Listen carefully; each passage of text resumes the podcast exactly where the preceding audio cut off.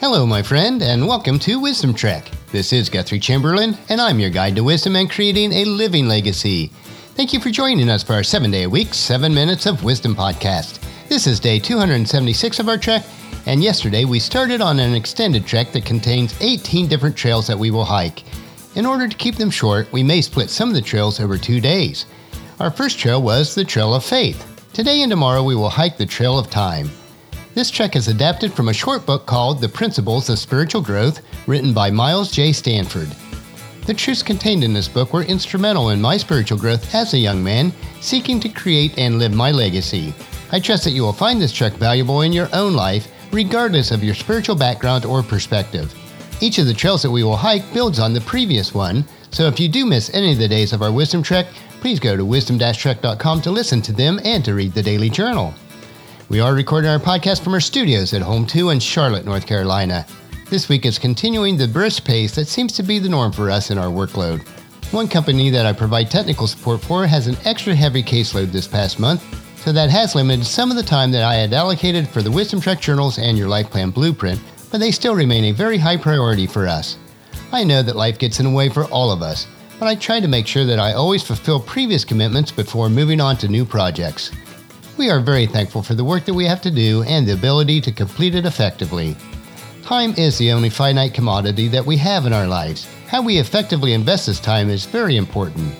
And that leads us to our hike for today on the Trail of Time. So let's start out on our second of 18 trails, which will make up the trek that we call the Principles for Spiritual Growth. And this is the Trail of Time. It seems that most Christ followers, including myself, have difficulty realizing and facing up to the unchangeable fact that God does not hurry in his development of our Christian life. He is working from and for eternity. So many feel that they are not making the progress in areas of their life unless they are swiftly and constantly forging ahead. Now, that may be true for a new Christ follower, as they often begin and continue for some time at a fast rate. But this will not continue if there is to be healthy growth and ultimate maturity. God Himself will modify the pace. This is important to see since, in most instances, when it seems like a decline in growth begins to set in, it is not, as so many may think, a matter of backsliding. To paraphrase theologian John Darby, it is God's way to set people aside after their first start so self confidence may die down. With Moses, he was 40 years tending sheep after being part of Pharaoh's household.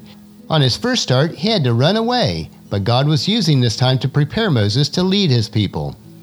The Apostle Paul was in isolation for three years also after his first testimony. Not that God did not approve of his first earnest testimony. We must get to know ourselves so that we will have no strength in ourselves. Therefore, we must learn, and then leaning on the Lord, we can, with more maturity and more experience, be prepared in a greater way for God's work.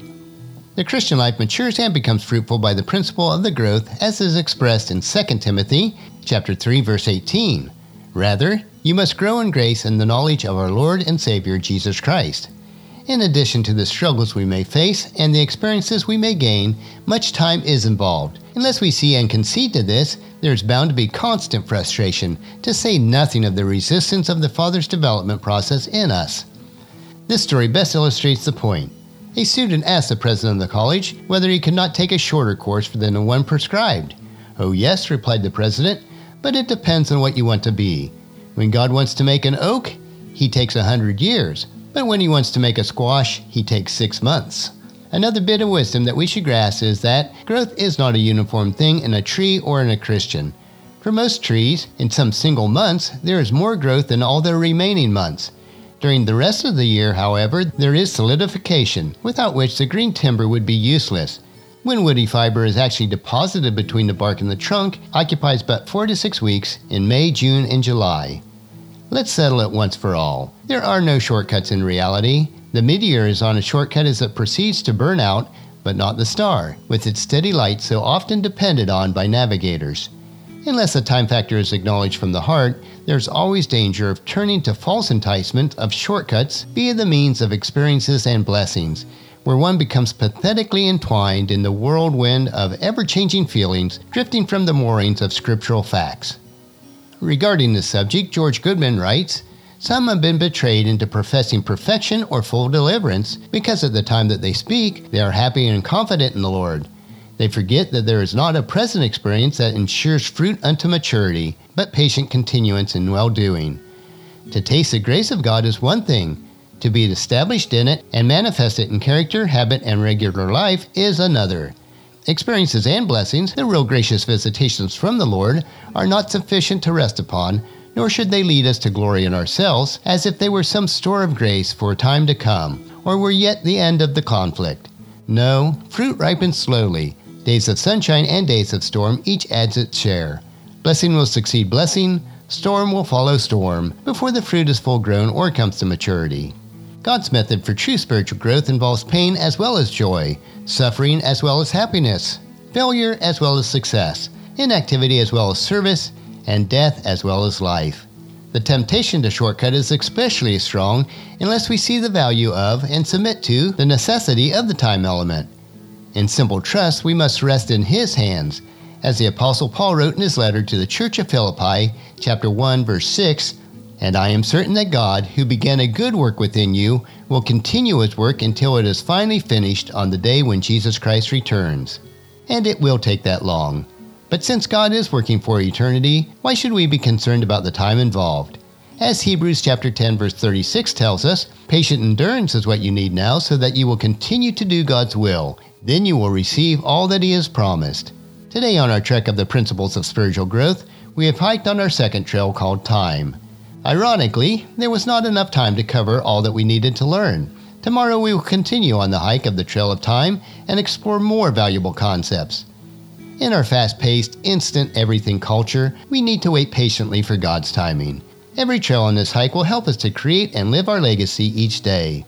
So encourage your family and friends to join us and then come along with us tomorrow for another day of Wisdom Trek, creating a legacy.